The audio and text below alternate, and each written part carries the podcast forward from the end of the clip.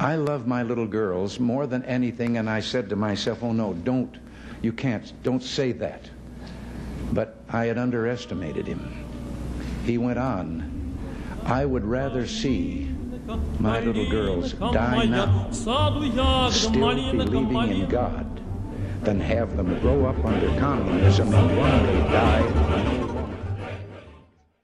Do you want? Do you want me to? Welcome back. Welcome to. Wait, welcome to the Left is Dead. I'm your host, Jim Carey, back with Jake Anderson. How you doing, buddy? Yo, I'm pretty good. Uh, Hey.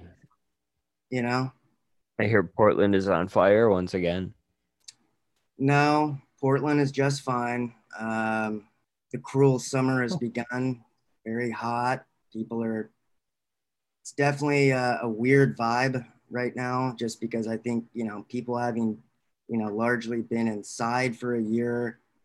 Uh, I, I mean, I, you know, it's gonna be a crazy summer, and it's. I just feel it already. Like people are. I just feel like an extra intensity in the air. People are driving crazier there's just a there's just a nervous energy in the air. It's going to be an interesting summer. There's going to be a new virus from Bill Gates Right. Yeah. Or from Melinda, actually, to compete with Bill Gates's virus.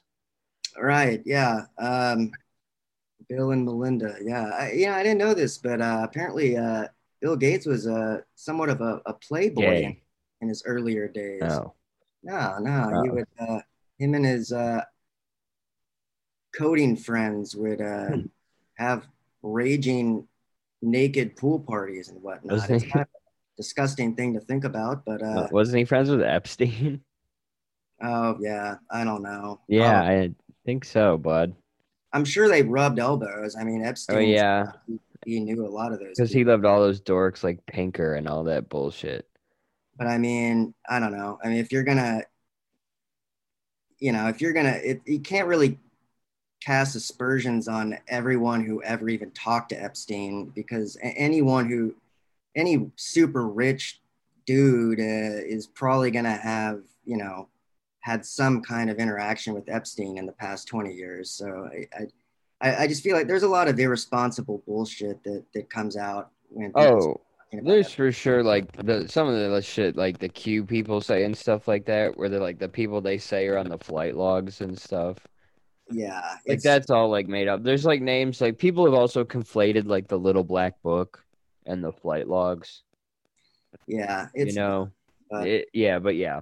Either way, uh, why don't you tell uh, our listeners what we have tonight, and we'll get. Oh yeah, we're we're so we're gonna talk uh, briefly with uh, our friend uh, Ford Fischer, who runs uh, News2Share, and um, this you know this it'd be interesting to get his take on you know kind of where things are at right now and his fight with uh, you know online kind of deplatforming and algorithmic censorship type stuff. He uh, we we both kind of know him. He's kind of in our ecosystem. I've never met him personally, but you know, he's in our ecosystem of of alternative media journalists that we met through the anti-media you know network um, before anti-media got pretty much destroyed by facebook I'll say. Well, uh, let's clarify. I never. I was never at Anti Media. that's right yeah That's brought up in the interview. I worked at Pontiac Tribune, and then I was at my own site, Geopolitics Alert, and then Mint Press briefly. i just kind of view like But I lot of was, yeah, I was in that. groups like you know a free thought project anti-media uh, a lot of these groups that simultaneously the police accountability stuff a lot of these groups and facebook pages and websites that kind of simultaneously got you know uh, destroyed by by the facebook purge and then Uh, yeah, 2016. We met at the height, like right Yeah. before everything fell apart in yeah, it's weird 2016. to think that that was four years ago Because that was during the primary when I met you in California. yeah yeah So yeah, in those four years, everything the landscape is totally different, Totally. except for Ford. Yeah, Ford is one of the few people. I mean, because even the Mind Unleashed is is in trouble now. I, I was writing for them for a while, and they they had been one of the uh, the few websites with a yeah, they huge slipped away, kind of. Audience, a huge alternative media presence. Actually, probably the biggest one.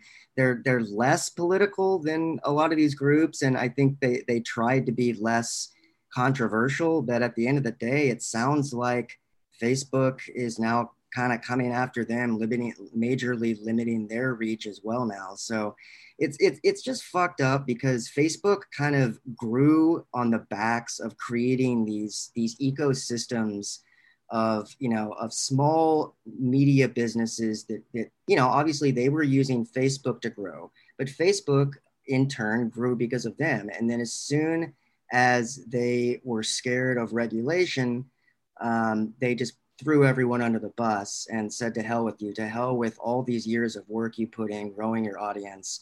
We're just going to completely dismantle you now. And it, it's just it's pretty messed up. And uh, ford is a you know a, a, positive case example because he seems to have won his battle with social media and he it seems like News2Share is flourishing right now well they're still going on which we get into but yeah so let's go into the interview and we'll be back on the other side all right, okay, come on. Hey, who's that sexy news guy? It's Ford. Yes, it's Ford. And he's on the channel, whatever we make it on news. Right? We're gonna make it on the TV. All right. Welcome back to uh, The Left is Dead. And our guest today is uh, a, a, pretty uh, you know, recognizable figure in the alternative media landscape. He's, he's He's uh, the proprietor of News2Share, and he's been around the scene, the alternative media scene, for a long time as a as a video journalist. Um, I kind of worked indirectly with him through the anti-media networks. I think Jim did too, and um, so we're gonna we're leading off with him today. And uh, Ford, my first question for you actually is if you could just kind of uh, tell us how you got into the alternative how did you get into media in the first place and then how did you decide you wanted to go for the alternative angle of that? Like did you think there was something missing or did you want to contribute in some special way Sure. So, I mean, I very originally like started with media, actually working at my local cable station. I grew up in a small rural town of 8,000 people, and I worked at a local cable station uh, filming like government meetings. And it was funny that even on that scale, um, you know, like with things like the library board or whatever, these kind of nonpartisan uh, local committees, like sometimes they would even be like, you know, oh, we don't like, we don't want to be filmed tonight. Do we have to have a camera? You know, well, actually it's a public meeting. You have to let me. So um, so it's interesting. I kind of got into that space in a way very early on but at the time i wanted to be more like a fiction filmmaker uh, or something like that kind of as my career. Um, when i went to american university here in washington d.c um, I ended up sort of falling into the news uh, space. I worked collaborated with other at the time college students, and actually on the basically the very first kind of national type story that I did, uh, which was at Obama's second inauguration. Um, at the time, myself and friends were basically just sending footage to CNN to see if we could get our name on the news. And so, my very first time uh, contributing a package there, it made it to the homepage of CNN on the day that Obama was inaugurated for the second time. So, I kind of realized, I guess, very quickly that uh, you know anybody with a camera can basically make media that matters. And so ultimately, we realized rather than just sending our stuff to networks to see our name on the news, let's actually sort of make our own thing. Um, and so by creating my, myself and uh, the co-founder Trey Yingst, um, who actually now works at Fox News, but um, him and I created News2Share as a platform to uh, cover activism uh, in an independent and raw footage way. And we didn't want to have any kind of partisanship. We didn't want to be attached to any political ideology. Um, we had a third person, Alejandro Alvarez, who I still work with um, quite a bit. Uh, and across the three of us, we basically had three different personal political ideologies. So, um, you know, it, we we were able to be kind of a check and balance at the beginning of uh, what we what we were doing, and um, try to make something really independent. And so, myself now being the runner of uh, News2Share, and with you know a, a considerably larger following than when we started, I kind of try to continue that virtue basically with the idea being of live streaming events beginning to end and putting out raw footage summaries of it afterwards that you have the live stream that you can fall back on to see the context uh, of every single shot. And i also license to the mainstream media. And so my my the thing that this is the solution to which i guess was the heart of your question um, is that the problem the thing that i don't like about the mainstream media is that in the last decade especially um, it's become super super commentary driven where you know all of cnn is now what used to be crossfire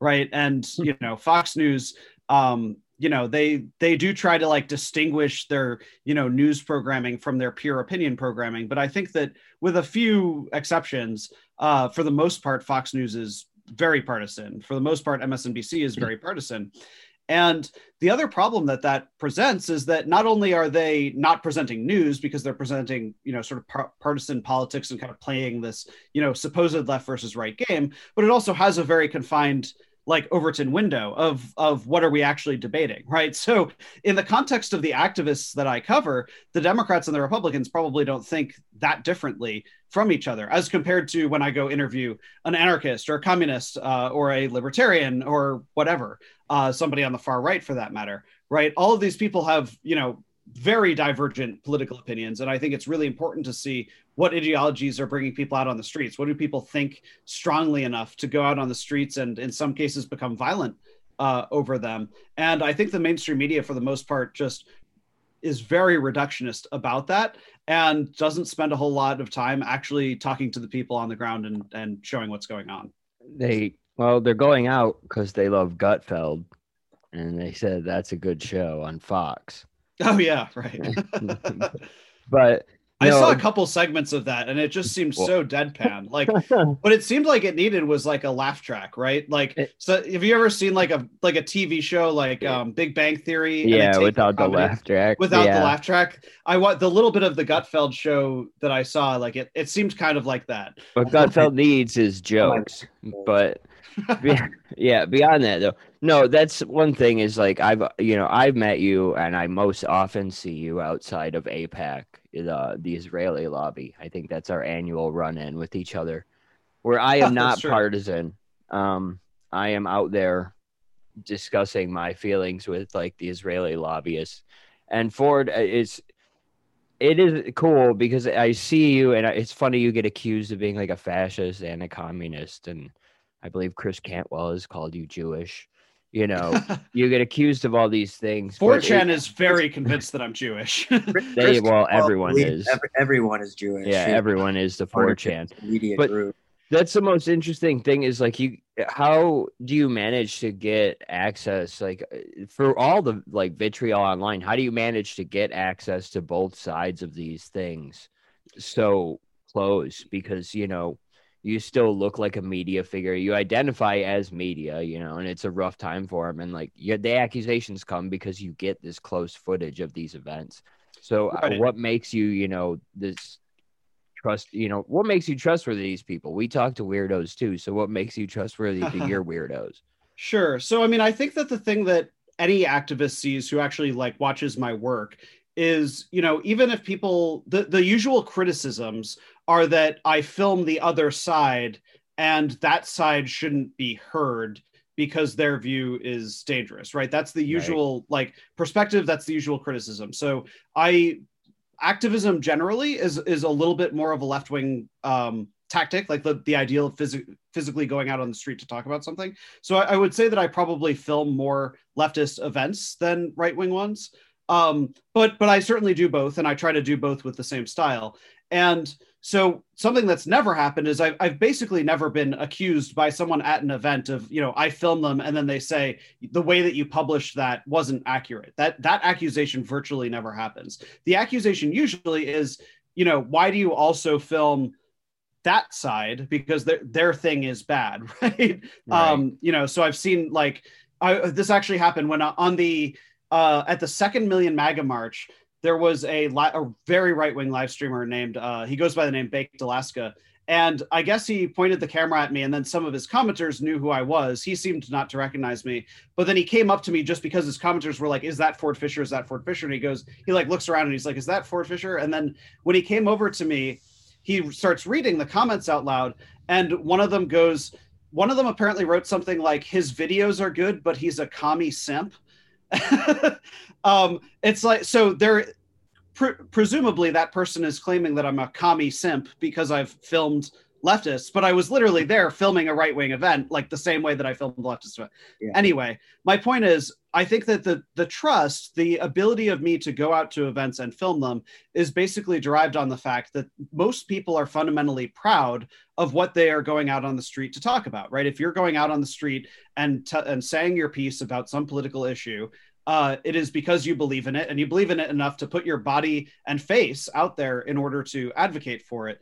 And so if somebody is aware that my footage basically just shows them doing that exactly the way they're doing it, that that pride is probably transferred onto the video. I don't think most people are happy about what they do and then they think that they don't look good on film. Um, yeah. At its heart, I think that that's probably the main reason why people who actually know me um, why that's the case. I think it's probably helpful that my um, you know, while I, I wear a congressional press credential like anyone else in DC, but there's not the predisposed notion that someone might have if they looked at that credential and it said Fox News or MSNBC, people would have an assumption that you have one political side or the other. One one thing that I've seen that I think is unfortunate is like I've seen um, Fox Five reporters, lo- local Fox station reporters being kicked out of uh, social justice events on the assumption that well your parent company is fox you must be against us in some way. And that i've that generally has not been correct but people just based on what the outlet is you know want them away. I i don't for the most part have that issue. People on twitter might you know bitch about me uh you know writing about or filming the person who they don't want me to be doing. Uh but i don't but on the ground i don't think that uh it's been that much of a problem. The the the main question i have for you and i want to ask it now so that we have you know time to flesh it out. And it's one that i think is probably the biggest one of the biggest questions. And i'll, I'll see how important it is to you. I, i'm pretty sure it is a big deal. And and of course this is this landscape of uh, kind of algorithmic censorship deplatforming demonetizing that has become such a massive um, you know paradigm shift in uh, internet uh, alternative media journalism. Me and Jim saw it firsthand, of course, when working for Anti Media. We basically saw that entire operation get completely, you know, shut down in the period of months because of this. And I know you've seen it firsthand as well as someone who uh, you know you you have monetized mm-hmm. content through youtube and i know i'm constantly seeing you post about struggles that you go through and it seems like you deal with it in a pretty professional way um, and then, so tell us about that. And then I guess the, the second parter to that would be um, we see a lot, particularly among uh, right wing activists, arguing that there is, uh, arguing that this is censorship. Now, of course, uh, uh, uh the normal kind of libertarian argument against that would be well, look, there's not a constitutional right for a, a, a private company's proprietary algorithm to amplify your voice. That is not a constitutional right. So we can't argue that that's necessarily a violation of free speech. Um, sure. However, you're caught in the middle of that because I, even though I'm pretty sure you agree with that, you at the same time are seeing these kind of hybridized state, you know, private sector companies working together to try and control discourse sometimes. So, h- how do you navigate that and how has it affected you? Yeah, I mean, so there there was a lot in that question. All of it is super interesting, and I could say like I could write an entire book. We could talk like three hours about all of that stuff. Yeah, but yeah. let me try to. Uh, so yeah, I think I will answer this big question. Yeah, yeah. I think I'll answer the second part first, which was essentially on the on the philosophy of deplatforming um, as it relates to like law and constitutionality. So so right now it is entirely legal. There there's basically no legal argument um, that says that it is illegal to for for a platform to sort of remove people, right? So YouTube is a private company, Facebook's a private company, Twitter's a private company. They can set up whatever terms of service they want, um, you know, and most of them actually have in their terms of service something to the effect of, you know, beyond all of the actual rules, things like we reserve the right to take down anything for any reason. YouTube's actually says something to the effect of um, we can take down anything that we believe in like will in the long run compromise profitability. And facebook's i like if i remember correctly it has something to the effect of we can take down anything based on the viewpoint that failing to do so would subject us to further regulation. Like facebook basically says we we censor because we're scared we'll get censored if we don't censor.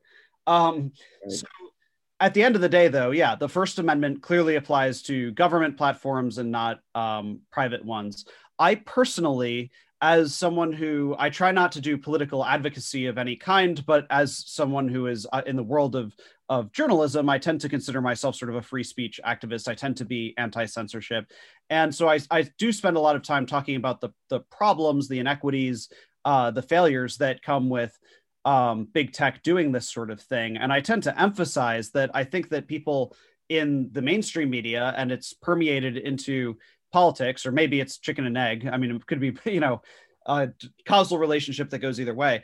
But that there's a view that it only happens to like the political right wing and i think that's just obviously not true. Like in in my view it seems that big tech censorship kind of affects anybody outside of the center the american center left to the american center right. Like it's kind of the the there's an acceptable overton window of politics and then anybody outside of that um, can be removed. Purges from Facebook have included people with police accountability pages, anti-war pages, uh, drug legalize, pro-drug legalization. Israel. Israel's a big one. I mean, during the demonetization wave in 2019, YouTube demonetized me for. So I guess this will go into my personal, um, you know, situation. My first really big issue with one of these things was it, I was demonetized my entire channel in 2019 during a wave of what people called the Vox apocalypse. And I don't want to go into that because it'll take a long time, but there, there was a bit of a controversy and YouTube responded to it by punishing a thousand different accounts and changing their terms of service and saying that that was the result. This was And like so the Tucker time. This was uh, Carlos Maza versus um, the Canadian right winger, Steven Okay. Crowder. okay. Um, but anyhow, they they demonetized a thousand channels, and mine was among them. And it took seven months of just pure advocacy. Rolling Stone wrote about it, ABC wrote about it, Ars Technica wrote about it, which is a pretty to people who don't know, it's a pretty solid like tech magazine. MIT Technology Review wrote about it. Um, so I was able to speak to a lot of people to do advocacy on this, and it took seven months before YouTube uh, apologized and reversed it. But something I learned during that time actually was that you know there's a there's a platform there's a, a guy who basically has made a technology where he's automatically testing what words are decentivized on youtube based on uploading videos with nothing just like a black square you know no content but then tags to see which tags cause the video to be demonetized and palestine was a keyword that is an auto demonetization Wow. um, and so, you know, at that time, I actually, because after learning that, I was thinking, you know, basically, how did this happen to me? Um, and it turned out, you know, I, I've had 70, at that point, I had had 70 of my thousand YouTube videos, roughly 7% of my YouTube videos pertain to Palestinian activism. And so, I mean, I'm not necessarily saying that that solely was responsible for YouTube's error, but uh it's but but clearly there are certain subjects that they want to disincentivize um, and it's important to realize that it can have a dampening effect on the conversation, even when they don't do things that are outright censorship, right? Having certain topics be ones that you can make money off of, Sure. but anything you say about Palestine's not going to make money. It's disincentivizing people from from literally using uh, the word. right. You also Good think point. like It's not just about censorship, but but crafting uh, crafting a narrative by the sin of omission. Sometimes, yeah. Right. I, I sometimes refer to this as um, soft censorship. The, the other thing YouTube actually was saying, as if it was like a really positive thing, was they were describing how in their fight against disinformation, that at that same time at 2019, they said we've you know we've manuf- we've changed our algorithm so that um, you know even content that's not taken down, we've cut it down to about 30% of the viewership, and we've siphoned that viewership toward reputable news sources. And what they mean is Fox News, MSNBC, CNN on YouTube. And exactly as I was demonetized, my a year later, right? So year over year, I continued doing the exact same content, but my viewership in the year following that June 2019 demonetization, it it dropped 72%. So it was it almost exactly to the percentage. Clearly they designated my work, which is just raw footage. It's not it's clearly not wrong the work. Um, but they clearly are, you know, siphoning views off to the mainstream media. Another thing I noticed too is like the way they do this is a lot of the right wing things they take off. You know, you get why they'd want to do it, but at the same time, when they take off things like let's say Palestine, for example, where you yep. end up having to go to speak on Palestine or to have like a monetized platform on Palestine, do you think there's like a risk that you just end up on like a further radical platform anyway and the liberal measures and it's not it's this kind of neoliberal measure by like you said tech companies pre-censoring to avoid any regulation. Do you think this just like causes these people to just be cordoned off more and people who have legitimate questions and legitimate complaints end up falling into more ridiculous things yeah, I mean, I've heard both sides of that argument, and so I'm not I'm not exactly sure where I fall on it because there's a question of like, you know, you could probably quantify that with data, right? But I don't right. think such a study exists yet. So on the one hand, I've heard it suggested that you kick people off of a platform and then they're going to end up on some place like Gab or something or Parler, yeah. and then yeah. and then that's going to further radicalize them. Um, you know on on the other hand people say well if you take away somebody's you know large platform if you if you remove milo yiannopoulos from facebook you know you've got 2 million fewer people who are going to see his stuff. And even if he moves to those other platforms you're you're limiting his reach. Ergo like net extremism is decreased. Um i'm honestly not sure. I think it's I think it's hard to say which of those factors is stronger. I certainly think that it probably hurts those people who are doing it. Um, financially to some extent. Um, but I think that the main problem with doing it, especially in some in with journalism, right? like is is that you just get so many false positives on on what is right. extremism. So just for example, um, YouTube has generally speaking they have you know policies against certain types of topics you know threatening language you know whatever um, things that in a nutshell pro- in, a, in a put in a simple way basically make sense with it in mind that they have what they call an esda exception. Educational scientific documentary or artistic are the four things that they look at as exceptions to most of their rules. For example hate speech or election disinformation or whatever. So for example me filming uh, somebody talking about um, you know they they say you know certain certain type of people are bad. And if someone was to just take a webcam video where they they say you know this type of person is bad and they make a generalized statement about a population they've committed kind of hate speech and therefore their video is taken down if I record it to document that the thing is happening for documentary and educational purposes, it's different, right? So this is the difference between a Nazi posting a Hitler video and you know a historian posting a Hitler video. The problem is that YouTube relies on computers to figure this stuff out, and they don't know the difference. And as a gigantic corporation, their sort of bureaucracy doesn't look at the difference. So what they removed, YouTube no longer acknowledges the ESDA exception on two topics COVID disinformation and election disinformation.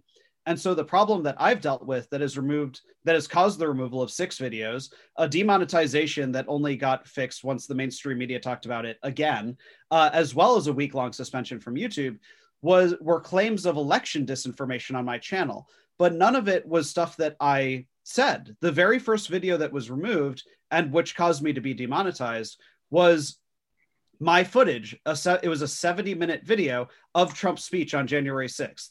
The same footage is used in a BBC documentary. Right. Um, moments that I recorded are referenced in the impeachment. Other aspects of my footage were twice presented during the actual impeachment trial against President Trump. Um, so clearly, this is footage of an extremely historic moment, right? Tr- Trump was incited. Uh, Trump was incited. Trump was um, in indicted, Trump was impeached for allegedly inciting a riot. I filmed complete 70 minute beginning to end video of the people that he was allegedly inciting at the exact moment that he allegedly incited them. And YouTube took it down because Trump says the election was stolen, right? And so the problem is obviously my video is not election disinformation. It's documentation of a specific moment in history that's critically important. But they have these dense, sort of robotic views of what went on. I'll get I know that we don't have that much time, but I just want to as one other quick example. The one that got me suspended on YouTube was there was a religious hate group, sort of sort of like um Westboro Baptist Church, holding up, you know, signs God hates, you know, gay people and all that kind of stuff. And people were confronting them. And out of my eight minute video, the thing that got me suspended from YouTube for a week and the video taken down was that there was one shirtless guy on the street and he screamed the words, correct your hate, correct your hate, correct your hate. I still believe the election was stolen, but you, sir, are preaching the wrong form of Christianity. Shame on you. That's what he said. I've watched it so many times because of having to analyze this and argue with YouTube about it. But um, the fact that he said, I still believe the election was stolen, but you are preaching the wrong form of Christianity. Clearly, this is not a video about election disinformation. Clearly, my eight minute video detailing people confronting a hate group isn't about No. the election. But that one sentence, YouTube descri- explained to me, you can only show someone saying even that fragment of a sentence if you have a superseding countervailing view, meaning I can only do that if I have a piece of text under it that says, uh, you know, this guy is wrong and you should look at a reputable source like whatever. Right. Or if I did an intro at the beginning, like someone's going to say something and I just want you to know it's not quite right. And that's their expectation. Um, and so I, I do think that that's a very dangerous standard, especially when it's enforced by robots. No, I think that yeah, I've been complaining about this a lot recently. Is like the way social media and all media really just treats you like a baby. The way YouTube has to have like disclaimers. Every like COVID meme has like vaccine information under it. Twitter has like, oh, this is false information about the election under like posts by nobodies, you know. Like this this babyification of everything is wild. And the fact is that it's it's really just meant to punish creators that they don't like because they do it to not only and not only you you because you're like a competition to the uh, mainstream media you're recording the same exact things as them but also just alternative media in general that's not like you said within the acceptable overton window. So it's just become like we'll treat you like a baby and tell you what's correct to watch and what's incorrect you know? Yeah, I mean, I I think that like algorithmic, uh, like you no, I don't think anybody is entitled to YouTube helping them build an audience, like algorithmic suggestions and things Right. like that. Like I I find it frustrating that they, like we said, you know, sort of incentivize certain stuff, disincentivize certain stuff. You know, they they direct my viewers to CNN instead of me when they search for something that the keywords would drive them to me if you know if it was indifferent. Um, but the, but I I think that that's fundamentally not as dangerous as the more dangerous thing is when they actually re- like remove the content, right? The actual deletion. The you can't even post something and then share it, you know, back to your friends or back to your own Yeah. audience on your own platforms and so forth. well that's becoming more common too but Yeah. we'll, we're gonna have to let you go here though so thank you for doing this with us man Yeah, Yeah. uh, And, uh, ahead. c- uh, congratulations on on fighting, uh, you know, and, and keeping your your channel up. Uh, you know. yeah for sure Yeah, I mean, I think that that's the thing. I'll let me give a piece of advice to anybody who's listening to this because they're interested in you know political censorship and so forth. Um, firstly, really document the stuff that happens to you. Right, if your video is deleted, right, make sure that you have backups of stuff, and so you can you know post it somewhere else and say, "I was deleted. This is the email I got for this video." You know, watch it and see if that actually seems like a valid takedown reason. Um, but the other thing is leverage your audience against those companies. So when when I was deleted from Facebook um, in September, and I, I mean my entire Facebook was removed um, without any explanation whatsoever. Um, I tweeted about it, and after getting like basically a viral tweet thread, uh, Facebook reached out and apologized the next day, which I'm I'm very grateful. Facebook fixed it quickly. Um, you know, Twitter, uh, I haven't had quite as much issues with, but I did advocate for myself for three months after they labeled my entire profile as uh, caution, this may contain sensitive images. um, it took me three months of basically bitching about that before it magically restored itself. And YouTube, which is the one that I probably had the most trouble with, I've been demonetized twice. I've had my videos removed, six, of my videos removed in the last year. Um, but both of the times with the demonetization, I didn't win by really appealing to their sense of rightness, right? It wasn't me like messaging YouTube and just saying, "Can you please fix this?" I'd really like that. It was speaking out, like use your voice, right? I managed to get news outlets both times to write about it. I managed to make popular uh, Twitter threads about it where I was tagging YouTube. I was telling people, you know, tag YouTube and ask them to fix this. That kind of thing speaks out because at the end of the day, these are companies and they're making their decisions ultimately according to what is going to be profitable for them. And so, with a profit motive in mind, you have to convince them that uncensoring you or not censoring you in the first place is actually more profitable than doing so. And in order to do that, you really have to get people to rally behind you. Well, that's why we only post on Frank. We're with Mike What Lindell. is that? That's Mike Lindell's site.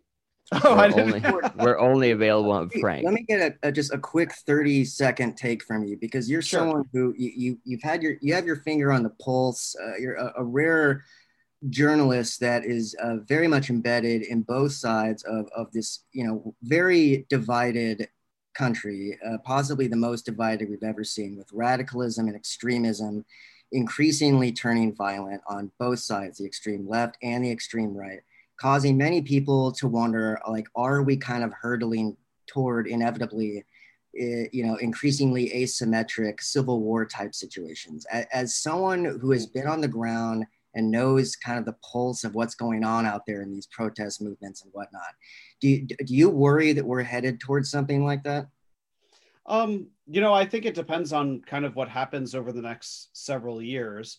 Um, I think that in in some ways the situation on January 6th felt like the natural conclusion of a lot of those conflicts that happened over four years. There was really a rising um, tension. Um, I think at the very beginning, uh, Charlottesville felt like that kind of explosion, like people sort of seeing it in front of their their own eyes. Um, but that had a very the the actual effect though that that had on the alt right was that they basically fell apart. They got sued and arrested kind of into oblivion. And now the alt right is you know it still exists for sure. And racist ideas still exist for sure but they're not um, nearly as powerful as they were you know when they were able to organize a thousand people to to march on a small town. Um, the broader maga movement right now i think is going through a sort of parallel reckoning where you know, whereas this is not something I heard super often before January 6th, since January 6th, um, virtually every like militia, Trump supporter, you know, basically people who were involved at the Capitol or people who are members of militia groups anywhere are almost universally saying that they have been getting FBI visits. And that has definitely had a dampening effect on their organizing, as has the fact that, you know, uh, we're coming up on 500 participants in January 6th um, who face criminal charges. And so I think for right now, right wing street political organizing has certainly decreased. And while the left, I th- and when I say the left, I don't mean I don't mean Democrats. I don't even mean Bernie Mhm. Sanders. I mean I mean the actual you know leftists who are you know ideologically leftist enough to not affiliate in any way with the Democratic Party, while they are not happy with Joe Biden and certainly continue to protest the policies of Biden, um, they are not um, quite as I think inspired or, or terrified by you know having Trump in office. Biden is clearly an improvement, I think, from their perspective, and so on both sides, I think there's a bit of a de-escalation for right now. Um, and so the question is, what could possibly reinf- reinflame it, right? So you're saying, you know, what as we look at a trajectory, what could kind of drive things um, back? I I don't want to be too predictive and kind of like offer opinion, but I will say that uh, former President Trump Trump has now implied on a couple of occasions that he might run in 2024. Yes. Um, I think it's unclear whether he would say something like that to perhaps keep the media attention on him. Um, but you know, I, I I would leave it to historians and uh, others to say, did President Trump really enjoy being the president enough to really want to do it again? Um, I, I'm not sure, right? I, I'm sure that he didn't want to lose the election, but um, it's hard for me to see uh, the guy be retired for four years and then decide that he wants to do it all over but I think that if if Trump if Trump does win though, right, his current approval ratings in the Republican Party are high. I think he would have a very considerable chance of being nominated again, and that would leave two scenarios: either President Trump is the president of the United States again, or uh, President Trump would lose the election again. We know what happened when Trump was the president. We also know what happened when Trump lost the presidency. And Right. so, uh, you know, I think that if if Trump become if Trump does run again, I I think that it will drastically reinflame things. But uh, it remains to be seen whether he'll actually run or whether he would just endorse somebody like Ron DeSantis or something like that. We all need him back. Everyone. We all want him back. Uh, left and right. We all need him. Come Well, back. Let him on Twitter. Speak for yourself, my God. Let him on Twitter at least. Give me Uh, something. Put Biden on TV at least then.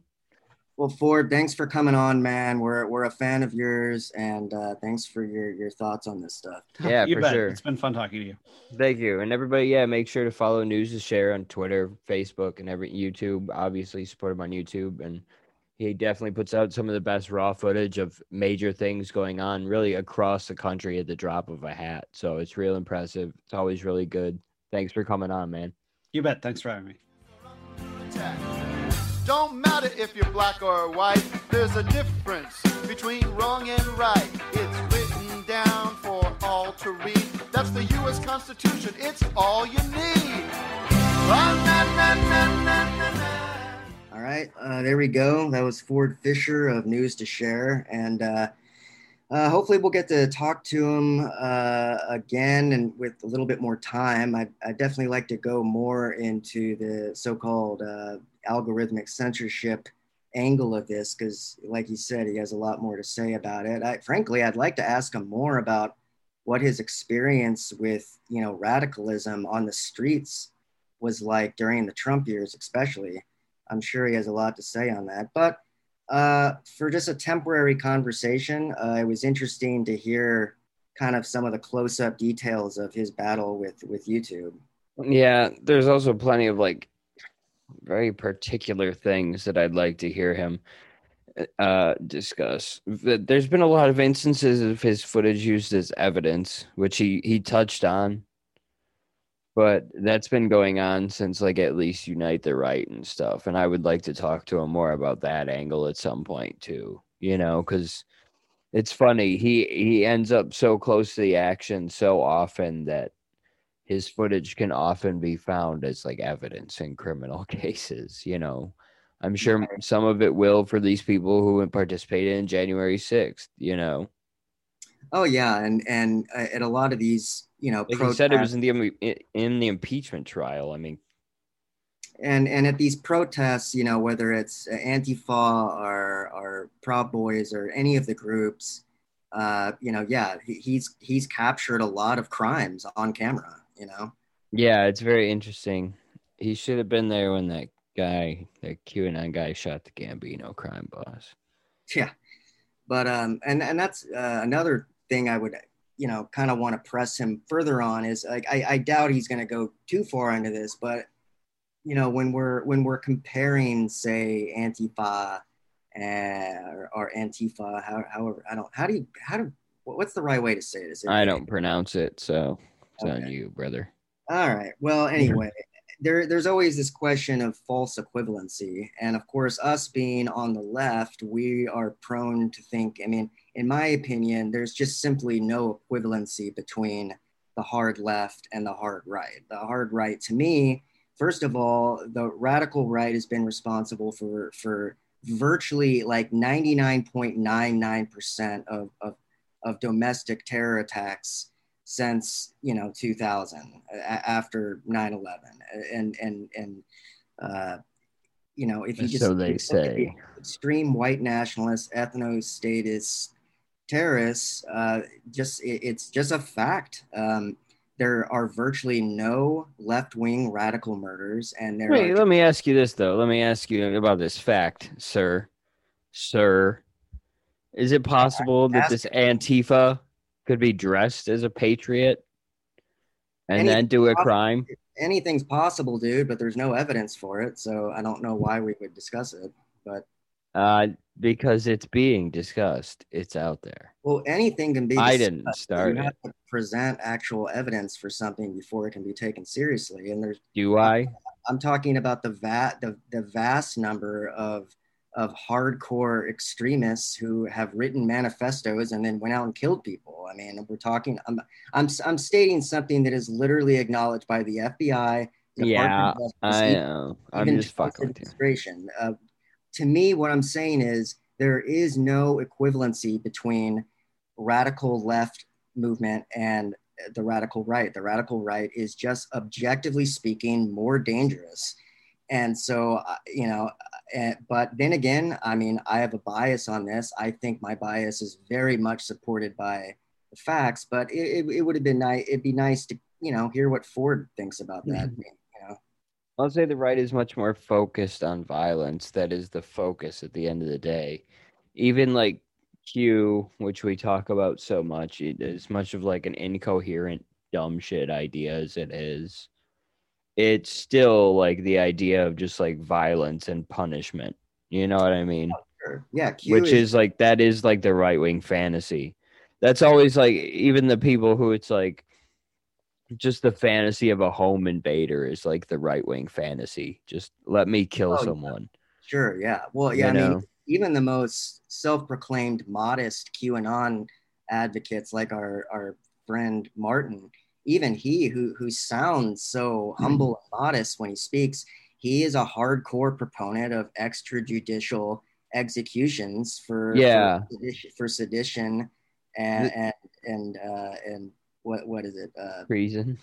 treason. The And- difference between him is he wants like you know Donald Trump to do it, and like a, a neo-Nazi militia wants to. Well, they are the ones willing to do so themselves. So yeah, obviously there's a difference between that and like food, not bombs. and yeah, and You Martin know. says there's a different it's not extrajudicial because he's talking about military law but anyway your point Yeah. stands. your point is right which is the right is very much focused on violent solutions and that that that stands historically as well Yeah, no shit. you know Yeah. Either way, I don't know. We'll definitely have to have him back. I'm getting distracted now, so I'm gonna end this episode. all right All right, dude. That went well. all right peace and love brother We'll be back again, right? We got a couple more guests. We're gonna have Canada talk coming up. Sounds some exciting. point. It, you know what? It is exciting, and somebody from Arkansas uh, can appreciate that. But as somebody from Portland, maybe you should learn to appreciate it because they're your neighbors to the north. and as a two and one arkansan and portlandian i can both appreciate it and be bored by it Ooh. now All right. Oh, right. Canada. You sexy bitch. All right. Follow us on Facebook, Twitter. Uh, Jake will be tweeting the latest episodes and keeping up on the Twitter and Instagram. And I don't know, check us out everywhere. You know where to find us and find our Discord. And we will talk to you again soon. Good night, Jake. good night jim jimmy Fuck you.